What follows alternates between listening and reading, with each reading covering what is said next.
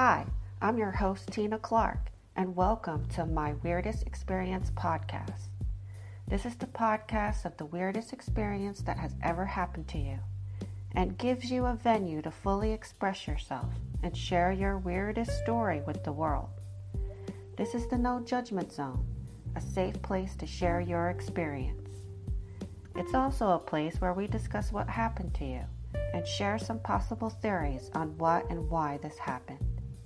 If you would like to be on the show, email me at contactstargazingangel at gmail.com.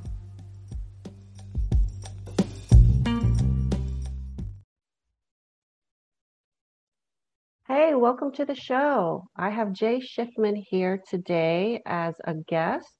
He is a vulnerable storyteller and he is the podcast host of Choose Your Struggle, which is in the 0.2% of top 2.2% of all podcasts.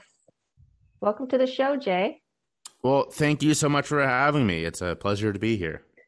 Yeah, so um, one of Jay's expert area to talk about is storytelling. And as many of my audience members know, that is the basic premise of the My Weirdest Experience podcast is to share stories with each other and not just conventional stories, weird, unusual experiences, which we all have, I believe we all have, but not necessarily sharing but it's important to share and this is a safe space to do so a non-judge a non-judgment zone. So how did you get into storytelling jay? Well i've always enjoyed uh, uh i guess i'll say it this way. I've always enjoyed entertaining people uh, ever since i was little. And as an adult uh, I uh, entered recovery from an issue of, of addiction and, and uh, struggle with my mental health and substance misuse in 2010. But I kept that all to myself for about five years. And mostly that was because the stigma around these topics is is very real. You know, the way we talk about people who struggle with these issues is uh, very damaging. And in 2015, I had a buddy who, who runs a storytelling uh, service and event here in Cincinnati, Ohio, where I'm from. And he invited me to tell my story uh, on stage at his event. And I said no multiple times. I was very scared to do so. But I finally said yes. And, and when I did, it was one of the most uh, enjoyable and, and healing things I've ever done. I felt like uh, this this weight had been lifted off my shoulders. I wasn't keeping this giant secret about myself anymore. And the the response was tremendous. People came out of the woodwork to to say how proud they were of me and how amazing and, and all this kind of stuff it was. And uh, the the ball started rolling from there. And so that experience that one night really transformed my life. And in uh, i started doing this work you know telling my story encouraging other people to tell theirs doing public speaking all this kind of stuff. And i took that full time in 2019 and so for the last going on three years um, i've been a you know full-time storyteller, speaker, podcast host, uh, uh, live virtual storytelling event host. I'm writing a book. I mean, all this stuff that really revolves around uh, sharing our stories and helping to end stigma and educate about these important topics. And why is it so important to share these stories? You know, no matter how difficult they are, why should someone share something difficult and painful that they went through? That's a great question. So I, I, I believe there's three reasons. Number one, of course, is to entertain. And, and you know, if you think about the history of, of the human race, uh, it is all around storytelling, right? Some of the, the, the most epic uh, tales that we know of were originally uh, told in story form. So that's number one. Uh, it's it's literally how our brains work. You know, we learn more from hearing a story than we do from just facts and figures. Number two is that, as I say on my show, and as I say uh, just day to day a lot, it's hard to hate up close.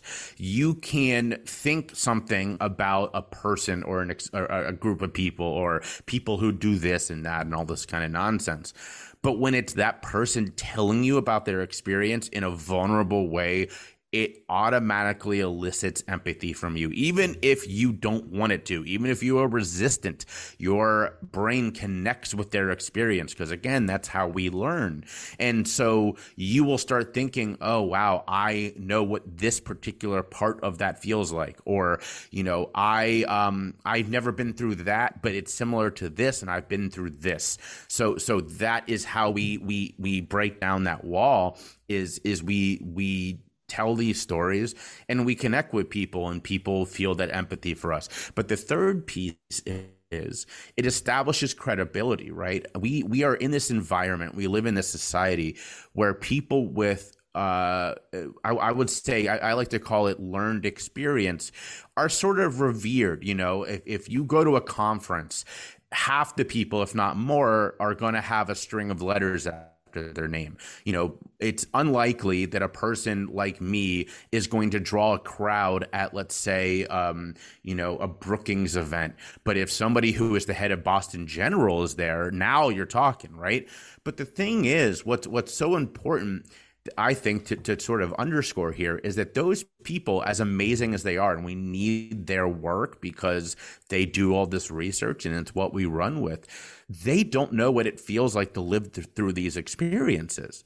And so if I walk up to you on the street and I start talking to you about addiction, you're going to be like, okay, but who is this guy? But if I tell you my story, if I spend five, ten minutes helping you understand what it felt like to go through withdrawals, what it felt like to be at the absolute depth of my addiction, then you're going to listen to me. Then you're going to go, okay, tell me about your thoughts on this subject and i'm going to be seen as an expert because i live this and so uh, it all three of those reasons of of entertainment of of promote uh, provoking em- empathy and helping break down stigma and of establishing yourself as a credible source on a topic are all things that come from storytelling yeah, and you made a really important point about how we learn from stories and how we don't really take much from statistics. Um, I always like to picture our ancestors sitting around the fire at night, you know, and for entertainment, they would tell stories of their history or learning stories or, you know, a lot of the indigenous peoples, their oral history was not written down it was right. passed down through stories for thousands and thousands of years. So, like the Aborigines had stories about their history, and now science is catching up and saying, wait a minute, we can actually verify this happened. And they've been talking about this the whole time in their oral history. Yeah, that is a fantastic point, and and you know, it, it, it again goes back to I think uh, I I spent a couple of weeks. Uh, this would have been about I don't know a year ago during COVID. Uh, I came in and recorded my one of my grandmothers just telling family stories, and I did that because these aren't written down anywhere. These are stories that if something was to happen to her, and obviously knock on wood, that she will be around for still a long time. Um, but these would all be lost. And so I recorded these uh, to preserve them, and and, and they are important uh, origin stories for my family, and and it mattered a lot to me to to make sure that we were able to continue to hand hand these down to the next generation. Yeah, that reminds me of my dad's cousin is still alive. She's in her 80s, and I don't get to see her that much, but she's one of the few people that grew up with my father and he died 30 years ago so i can't ask him these questions and grandma's gone and my aunt's gone and my cousin's gone and but she'll give me an earful and i actually talked to her on the phone and I wrote notes on what she was saying because she was just telling me so much that I didn't know and I wanted to remember it somehow. Yeah. So, yeah, those stories are precious. So, what kind of stories would you like to share with the audience, with my audience today, Jay?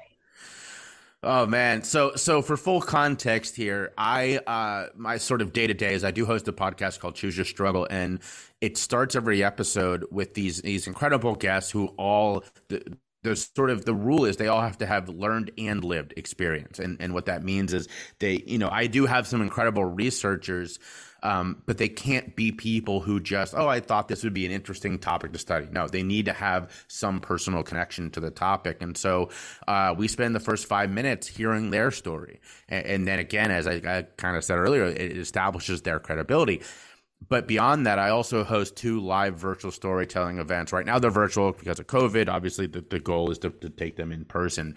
So I love a good story if you can't hear that. Now, for me personally, there are a couple that I sort of fall back on.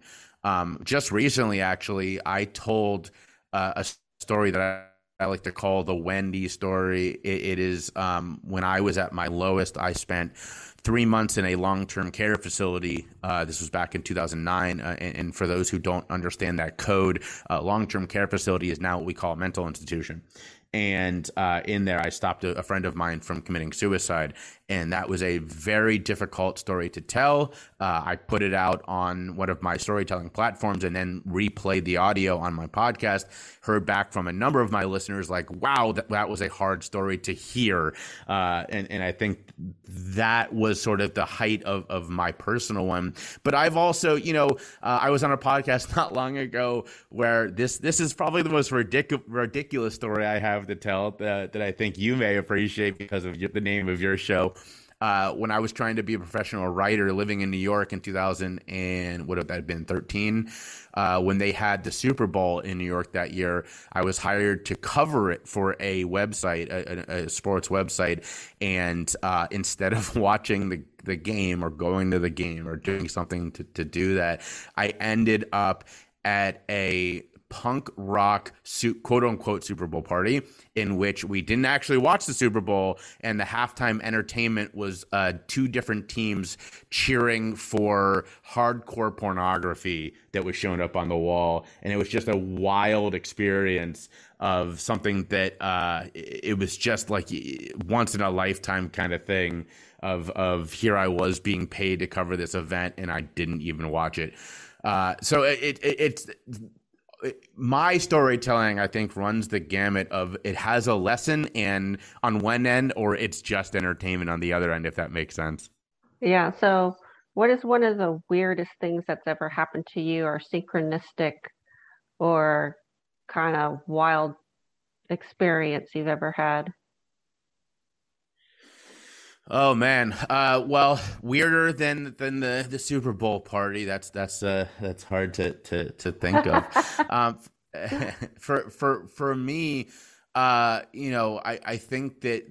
So I'll say this generally, and, and this this may sound a little cheesy, but but I I truly truly believe this that sometimes just saying yes to experiences leads to pretty amazing uh, and memorable uh, uh, nights and or, or, periods at all. And again, those sometimes are very life changing. Like I said, the Wendy story was I was terrified to to intervene, but it was the right thing to do. And and and as my dad once said to me, and this was the reason I finally told my story on stage for the first time. Um, being afraid or being scared is never a good reason not to do something and, and, and using that as my motivation has has really led me to do uh, some some pretty incredible things. And and um, I, I think every storyteller and every person period can probably identify with that wouldn't you think? Yeah definitely. Do you what, want to tell that so story actually, on the podcast or is something else coming up for you I'm happy to tell whatever. While, while I was, but, but I was actually wondering. So, so as someone who who truly, as as you do, appreciates the power of the story, uh, does that resonate with you in terms of some of your most incredible moments coming from times where you simply just said, you know what, sure, let's see what happens? Well, you know what? I think the fear, when you feel afraid of something, combined with a little excitement, means that your soul is telling you, do this. That this is important. If you didn't feel anything and you'd be like, eh, I could care, I don't care either way, doesn't mean much to me, sure. it's probably not important. But if there's a little fear thrown in there, you know, a little excitement, then this is something that your soul is is kind of encouraging you to do. Take a look at this, you know, take a second look, third look, you know. That was uh, beautifully said, and I, I think we should we should uh, clarify too that we're not talking about the type of fear like uh, let's say that I felt before jumping out of an airplane for the first time. Right, this is a very different soul level fear. I, I like that. Yeah. I like that the yeah. use of that word there. Well, have you ever heard of yeah. Eck, Eckhart um, um, Eckhart Tolle? He's an author and The name rings teacher. a bell, but tell me, tell me okay. why. So I'm listening to his book right now called The Power of Now, and he talks a lot about fear, and that the mind and the ego wants to keep you in fear, and that your higher self doesn't fear anything and that the mind is connected to time. And so that's the power of now is to stay in the now so that the mind is not controlling you. It's your eternal soul and consciousness that is the true reality. So I love, I love, wow. I listen to him in the morning when I go drop off my daughter at school. That's some... uh that was that was powerful for some for some reason, you know, I've I've listened to him. He's been on Oprah. I've listened to him before, um, and he didn't really I could resonate with me. But right now, he's resonating with me because he's reminding me of what I need to focus on right now. But anyway, I just brought that up because he was talking about fear. Um, and mm. that fear was an official, con- you know, an artificial construct that we're actually completely safe and immortal souls just having a temporary experience on the planet. Well, that I'm gonna have to look this up. That is beautiful. I would love to to learn more from from him. So that actually, it's interesting. So uh, I think okay. So so with the nature of your show, how about uh, this is one I tell sometimes. How about the time I ended up at a hospital while at a nudist festival? How does that sound? Why does your all your unusual stories have to do with being naked? well, so I will say that I was not I I, I wasn't one of the nudists. Um, that is the the sort of context of this. So so this takes place uh, in the summer of 2009. Um, like I said before, this was I was at my worst with addiction at the time, uh, and, and, for more context, there again, my my struggle came from uh, a misdiagnosis in my teenage years of of bipolar disorder. Um, I don't have bipolar disorder. Uh, there was a, obviously a much longer story there. Um, but by my, by my early 20s, I was taking handfuls of drugs multiple times a day. These are all prescription pills. And of course, there were other things mixed in because when your body and mind are going so haywire, um, you know, the, I would smoke a lot of weed every day to sort of calm me down. I was taking a lot of psychedelics to get out of my reality because of how depressed I was and all that kind of stuff. Um, but that summer, I I spent a lot of time traveling around the Midwest in, in, in sort of the upper part of the country, following a band around and going to music festivals and living out of my car because I'll say this namely because I felt I felt connected, I felt seen, I felt accepted at music festivals, right? And, you know, when you're when you're uh, at uh, the place that I was at the time, taking a lot of drugs, feeling very alone in the world, there's really no better place than at these festivals where everybody kind of feels different. Everybody doesn't feel that day to day life fits them that well, and we kind of all come together in these settings and so I felt I felt home. in, in, in these in these places. And there was a band that uh, their name is the Ragbirds. Um, they're from Michigan, and I saw this band perform uh, at at a small music festival and just fell in love with their sound and and, and just loved uh, it. They, they they're folk and they're spiritual, and I love the messages of of their songs. And uh, I found I, I, I found out from their manager that they were going to be performing at this nudist festival uh, in, in, a week, uh, and, and so I left the festival we were at and drove straight to this other one. And to get in free, I volunteered to work for the week. So again, to make that clear, I was not going to be nude. I was going to to work to help provide these uh, uh, uh, uh, fun experience for for the people. So I, I worked for the week as a bartender at, at, the bar that we we built in the woods. I helped build it. Um, and, and, you know was lugging kegs around, washing glasses, and all that kind of stuff for a week. And uh, I, like I said, I've been traveling uh, at this point for about three weeks, uh, for maybe almost a month, and with the same tent and it was a cheap tent I bought at Walmart, nothing special. And so the first day of this of this festival, uh, which was in a nature preserve in the woods in the middle of nowhere, uh, I, I set up my tent and the door breaks, and I'm like, you know what? Go with the flow. It's summer. It's nice. Who cares? Uh, well, unfortunately, what I didn't know was that this area was home to brown recluse spiders, and. Yeah yeah, uh, you know where this is going. Um, oh no!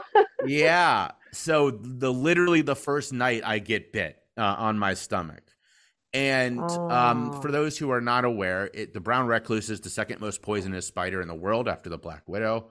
Uh, now, what because th- they're very small, if you're bit, you, you get on antibiotics, everything is okay. Well, you know, at the time, again, I'm living in the middle of the woods. I'm there for this festival. I'm volunteering. So I wake up with a small bump on my stomach and you know uh, honestly i felt no, i felt nothing of it i thought nothing of it I, I i'm i'm i'm in a point in my life where a new bump is not a thing to think much about you know so especially if you're week, camp especially if you're camping yes yeah. yeah. Um, so so uh, throughout the week, uh, my bumps getting bigger. Um, you know, especially because I'm not showering a lot. You know, there's like three showers for all the people who are are, are working this thing, and there's you know maybe a hundred of us that are working to put on this festival for for a thousand people. It's that small uh, in the middle of these woods, and um, I'm starting to not feel good as the week goes on.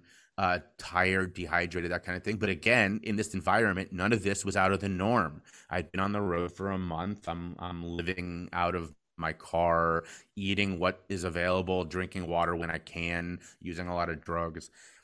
By the end of the week, though, I could not avoid one one fact, and that was that I had, for all intents and purposes, grown a third breast on my stomach. It was no. enormous. Uh, like every female, wearing... every female listening to this is cringing. well, as you should be. Um, uh, uh and and to make it even worse, uh, my attire for this week was wearing sort of an open vest, and so I looked very odd with this giant thing growing out of my belly. And uh, finally, uh, you know this I, I get there on Sunday, and by and that's the night I get bit. And on by Friday, I am suffering vertigo. Uh, I'm delirious. Uh, my my I become friends obviously with all the other people working there, and I, I collapse in the woods, and they rush me to the hospital. And of course, I'm diagnosed immediately with uh, blood poisoning from this brown recluse. I'm put on uh, a, a, IV of antibiotics. Uh, I spend uh, the day in the in the hospital, the day and the night. I, I stay overnight. Um, they call my my family. Um, I, am incoherent. I don't know what's going on around me, so they have to get my family's approval for treatment and all that kind of stuff. And uh, what's what's so ironic about all of this is I missed the first set of the band I'd gone to see. Um, so the next day I get out of the hospital. I'm on antibiotics. I I'm, I can't drink. I you know, but I go back to this festival, obviously, and um, in the meantime, some of the other workers there had told the band this story of this guy who had followed them around. Uh, this was now the third time I had seen them, and ended up in the hospital.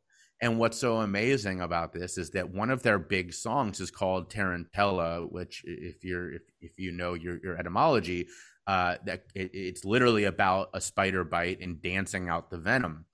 So I'm back. I'm kind of woozy. I'm not really myself, but I'm sitting there uh, enjoying this show, and they they close with this song Tarantella, and they dedicate it to Spider Bite Jay. and uh, they call me up, and I'm I get to to come up and enjoy the show uh, up on stage. And here's what I think is eh, well, what I think is the most amazing part of this. We end up becoming friendly, the band and I, and um, I see them at numerous other shows. Uh, and, and, when they come to Cincinnati, where I was born and raised, I would always go hang out with them.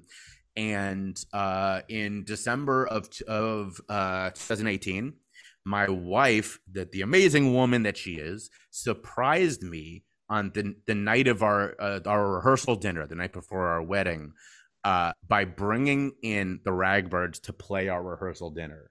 And uh, once again, they dedicated the song Tarantella to their good friend Spider Bite Jay.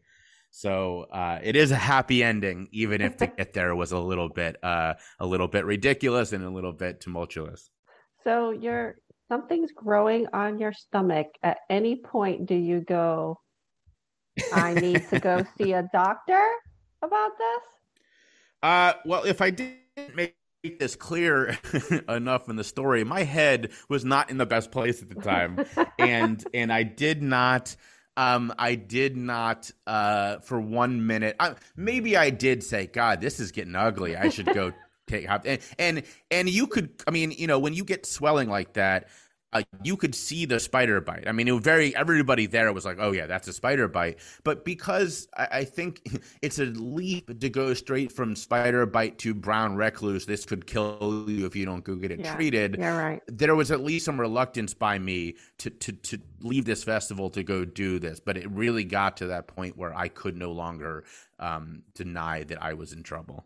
Yeah, so it's like I don't know if you've ever had poison ivy, but poison ivy starts out with just a couple little red bumps like you just got a couple mm-hmm. of bites and then it just gets worse and worse and worse until you realize you know oh my god i got poison ivy but do you want to know the spiritual symbolism of spider what it means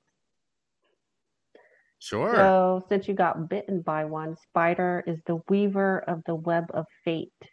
It represents creativity, divine inspiration, understanding the pattern of illusion, and female energy of the creative force. I love it. That that is, uh, if if even a little bit of that what has been embarked uh, or, or imparted into me, I am a very lucky guy. so Spider was trying to get your attention. So well, I'll tell you this: it, the the brown recluse got my attention, and it got the attention of everybody around me for a week. but then you became friends with the band. So yes, and he, and it was definitely worth it. Yeah, yeah. So I know that you you have addiction in your past. You're recovered. Um, was there a pattern of addiction in your family? No, there wasn't, and because of that, I am in the minority. Um, you know that we know uh, if one parent struggles with addiction or, or any sort of misuse of, of substances, you're five times more likely as a child. And if both parents, you are nine times more likely. It's almost a guarantee that you will at least struggle with misuse, if not full blown addiction. So I am in the minority there. However, uh, we do know also that one of the major factors of struggling with any sort of addiction is uh, uh, issues of mental health in in the, the family's history, and that I think, like most families, I do have, and so um, it, it, I I am a strong proponent of teaching these things at a younger age because I think it can only help bring more awareness and also help people keep an eye out because if I had known the signs of addiction, if I had known the signs of, of struggling with misuse, I would have known earlier on, oh, wow, I am struggling here. I have a problem. I need help. Yeah, and um, right now I'm reading a lot about trauma. And one of the books that I'm reading is called It Didn't Start With You How Inherited Family Trauma Shapes Who We Are by Mark Wolynn. And he, I just, I'm still in the book, but he's saying um, if there isn't a pattern, you know, you're saying there's a pattern of mental illness, but not addiction look at your parents, grandparents, and great parents, great grandparents. Because a lot of that trauma and emotions get passed down from generation to generation. So you could be feeling something from your ancestors that needs to get healed, that's coming up for healing. So the point is, it doesn't always come from you. it could, but be aware of, you know, try to be aware. I know it's a struggle because our grandparents, even our parents, they didn't talk about, you know, what happened to them. They usually were silent on it. But um, I'm the family tree keeper, and I one of those people that tries to put myself in my ancestors' shoes and try to figure out what happened to them, kind of like a detective.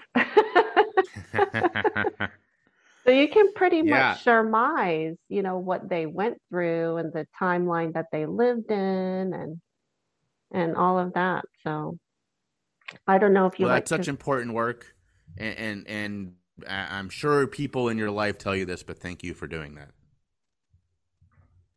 You're welcome. Yeah.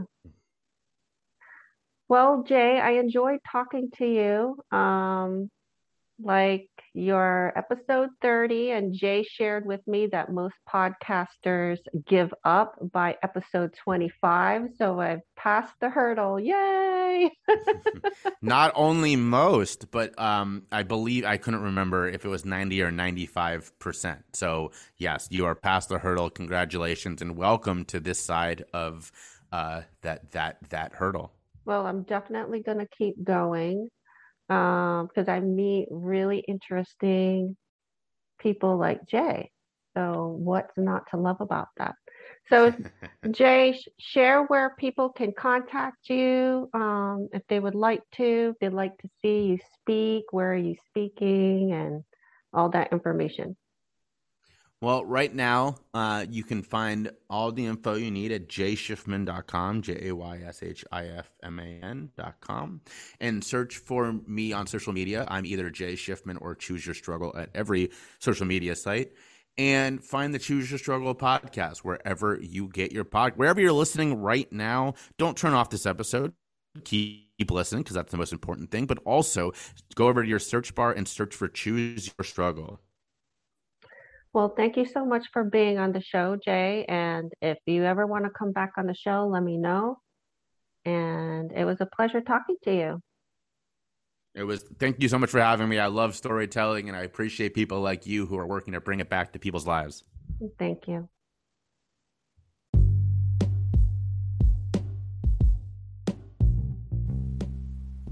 Thank you for listening. If you have a weird experience to share, please email me at contactstargazingangel at gmail.com. Check out our website on tinakinneyclark.com. Also, we're on Facebook and like us on Facebook and share your favorite episodes with your friends and family. I look forward to hearing about your weirdest experience.